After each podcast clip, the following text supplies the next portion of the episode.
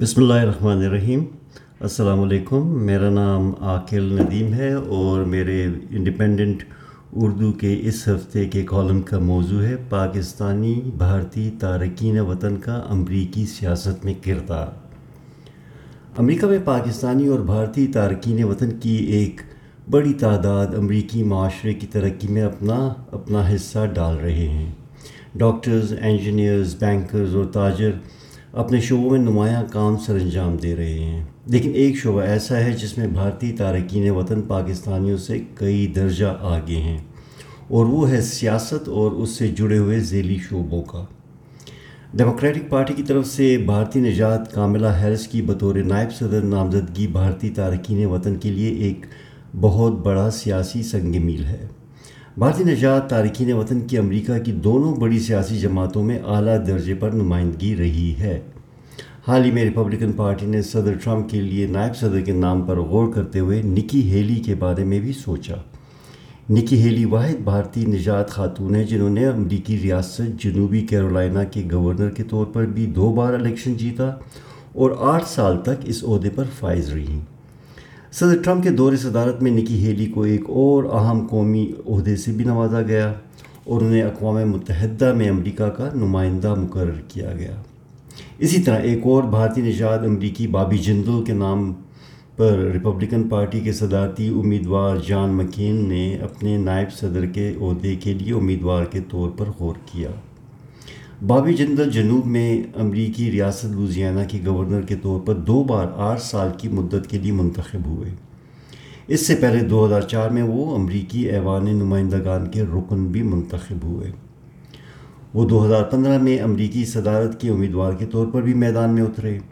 انہیں دو ہزار آٹھ کے ریپبلکن پارٹی کے کنونشن میں بھی تقریر کرنے کا موقع دیا گیا۔ انہیں دو ہزار نو میں صدر اوباما کی کانگریس میں اسٹیٹ آف دا یونین تقریر کے بعد ریپبلکن پارٹی کی طرف سے جواب دینے کے لیے بھی منتخب کیا گیا۔ ان کے علاوہ دیگر دو دیگر بھارتی نژاد امریکی بھی ایوان نمائندگان کے رکن ہیں۔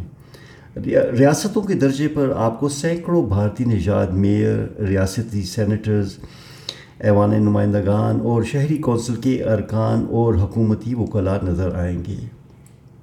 اسی طرح آپ کو لا تعداد بھارتی نجات تارکین وطن، ایوان نمائندگان اور سینٹ کے ارکان کے مددگار عملے کے طور پر بھی دکھائی دیتے ہیں۔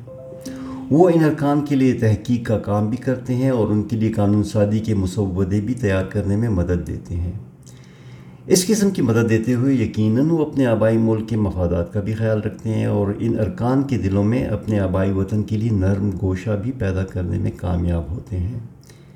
اسی طرح اگر آپ ذرائع ابلاغ کی طرف دیکھیں تو آپ کو بڑے بڑے نیوز نیٹ ورکس میں بھارتی نجات صحافی نظر آئیں گے۔ سی این این اور فاکس ٹی وی پر آپ کو بھارتی نجات رپورٹرز، مختلف سیاسی اور سائنسی امور کے ماہر پروگرام اور تبصرے کرتے دکھائی دیتے ہیں۔ بڑے قومی اخبارات میں بھی ان کی موجودگی واضح طور پر محسوس ہوتی ہے۔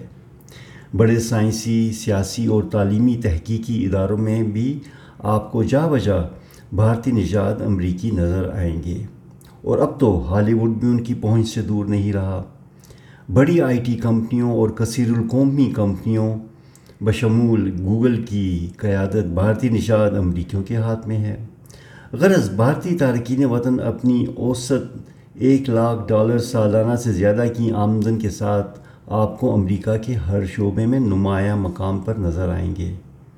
اس کے مقابلے میں اگر آپ پاکستانی نژاد تارکین وطن پر نظر ڈالیں تو آپ کو خال خال ہی کوئی امریکی سیاست، ذرائع ابلاغ اور تحقیقاتی اداروں میں نظر آئیں گے۔ آپ کو کچھ چھوٹے قصبوں میں پاکستانی نژاد میئر ملیں گے اور کچھ سٹی کونسل کے ممبرز بھی پاکستانی ہوں گے۔ لیکن اس سے آگے ایک شدید کہت الرجال ہے۔ جو پاکستانی مقامی عہدوں پر پہنچے ہیں، انہیں بھی اپنے ہی ہم وطنوں سے شدید گروہی مخالفت درپیش رہتی ہے۔ یہ مخالفت میرے ہیوسٹن کے قیام کے دوران نمایاں نظر آئی۔ پاکستانیوں نے مختلف بنیادوں پر گروہ بنائے ہوئے ہیں اور متحد ہو کر کام کرنے اور پاکستانی مفادات کا دفاع کرنے کی بجائے ہر وقت ایک دوسرے کی گردن دبوچنے کے طریقے ڈھونڈتے رہتے ہیں۔ یقیناً ساری کمیونٹی اس طرح نہیں سوچتی، لیکن جو پاکستانی قیادتی کردار ادا کر رہے ہیں، وہ اس، اسی گروہ بندی میں مصروف ہیں اور ایک دوسرے کو نیچا دکھانے کے طریقے تلاش کر رہے ہوتے ہیں۔ اس کوشش میں شدید کردار کشی کی مہم بھی شامل ہوتی ہے، جس کے لیے مقامی پاکستانی اخبارات اور ریڈیو چینلز کا سہارا لیا جاتا ہے۔ ان تمام مقامی رہنماؤں کی کوشش صرف اپنی تشہیر ہوتی ہے۔ یقیناً کچھ مقامی سیاسی رہنماؤں سے ان کے تعلقات ہوتے ہیں، مگر وہ صرف تصویریں کھنچوانے کی حد تک محدود ہیں۔ بعض پاکستانی نژاد امریکیوں کے قومی درجے کے رہنماؤں سے تعلقات ہیں، مگر وہ انہیں زیادہ تر اپنے ذاتی یا گروہی مقاصد کے لیے استعمال کرتے ہیں، اور اس سے ان کے آبائی ملک کے لیے کم ہی فائدہ ہوتا ہے۔ کچھ پاکستانی بڑے خلوص سے کوشش کر رہے ہیں کہ وہ پاکستان اور امریکہ کے تعلقات میں بہتری لائیں۔ اور اس کے لیے کافی متحرک ہیں، مگر ان کی تعداد آٹے میں نمک کے برابر ہے۔ اس بابت امریکی پاکستانی فاؤنڈیشن سر فہرست ہے۔ پاکستانی نژاد نوجوان جو امریکہ میں پیدا ہوئے اور انہیں، ان میں پاکستان کے بارے میں کم دلچسپی دکھائی دیتی ہے۔ انہیں ایسے مضامین میں بھی زیادہ دلچسپی نہیں نظر آتی جسے پڑھ کر وہ ذرائع ابلاغ میں شامل ہو سکیں یا قومی سیاسی اداروں میں کوئی کردار ادا کر سکیں۔ عموماً اپنے والدین کے دباؤ میں آ کر ان کی کوشش ڈاکٹر یا انجینئر بننے کی ہوتی ہے یا بینکنگ اور کاروبار کی طرف توجہ دیتے ہیں۔ کچھ کی توجہ آئی ٹی پر بھی ہے لیکن یہ تعداد نہ ہونے کے برابر ہے۔ آپ کو اعلیٰ اور مشہور درسگاہوں میں بھارتی نجات طالب علموں کے مقابلے میں پاکستانی طالب علم انتہائی کم تعداد میں دکھائی دیتے ہیں۔ ان نوجوانوں میں پاکستان میں غیر دلچسپی کی کئی وجوہات ہیں۔ پاکستان سے ایک عرصہ ہوا کوئی اچھی خبر سننے کو نہیں ملتی۔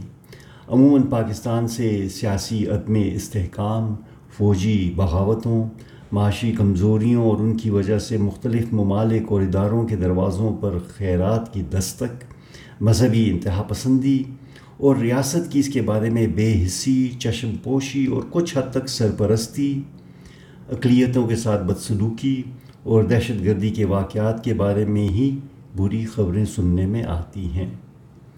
نوبل انعام یافتہ ملالہ کے بارے میں عام پاکستانیوں کا رویہ بھی ان تارکین وطن نوجوانوں کو اپنے آبائی ملک سے مایوس کرتا ہے۔ اور ان میں آبائی ملک کے مفادات اپنے موجودہ ملک میں بڑھانے میں کوئی زیادہ ترغیب نہیں ملتی۔ ان پڑھے لکھے نوجوانوں کے لیے ملک میں روزگار کے مواقع بھی بھارت کے مقابلے میں انتہائی کم دکھائی دیتے ہیں۔ اس عدم دلچسپی کی ایک اور سیاسی وجہ وہ تارکین وطن ہیں جنہوں نے اپنا ملک چھوڑ کر امریکہ میں سیاسی بنیادوں پر رہائش اختیار کی۔ یقیناً وہ اپنے آبائی ملک کے سیاسی نظام کے بارے میں اپنے بچوں کو کوئی اچھی رائے نہیں دیتے ہوں گے، جس کی وجہ سے انہیں پاکستان میں اپنا معاشی مستقبل نظر نہیں آتا۔ شاید وہ جذبہ حب الوطنی میں چودہ اگست اپنی درسگاہوں میں یا کمیونٹی سینٹر میں منا تو لیں گے مگر اس سے آگے نہیں جاتے۔ آپ کو امریکہ میں کم ہی ایسے پاکستانی نوجوان نظر آئیں گے جو پاکستان جا کر کاروبار کرنا چاہتے ہوں یا وہاں جا کر اپنی اعلیٰ تعلیم کی وجہ سے اپنے آبائی ملک کی خدمت کرنا چاہتے ہوں۔ اور اپنے آبائی ملک کے امریکہ میں مفادات کے بارے میں ایسے ہی سوچتے ہوں جیسے بھارتی نژاد امریکی سوچتے ہیں۔ تارکین وطن پاکستانیوں کی امریکی سیاست میں دلچسپی اور اس میں بڑے پیمانے پر شرکت نہ صرف تارکین وطن کے مقابلے میں، تارکین وطن کے مقام میں اضافہ کرے گی، بلکہ پاکستان کے لیے بھی امریکہ میں نرم گوشہ پیدا ہوگا۔ اس کے لیے ضروری ہے کہ پاکستانی نژاد، نوجوان، سائنسی مضامین کے علاوہ سماجی مضامین پر بھی توجہ دیں۔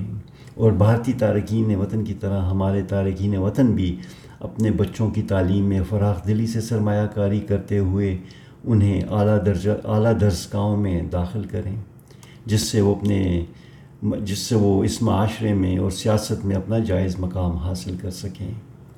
تارکین وطن، خصوصاً نوجوان پاکستانی امریکیوں میں پاکستان کے بارے میں رغبت بڑھانے کے لیے ضروری ہے کہ ملک میں جمہوری اداروں کو کام کرنے دیا جائے۔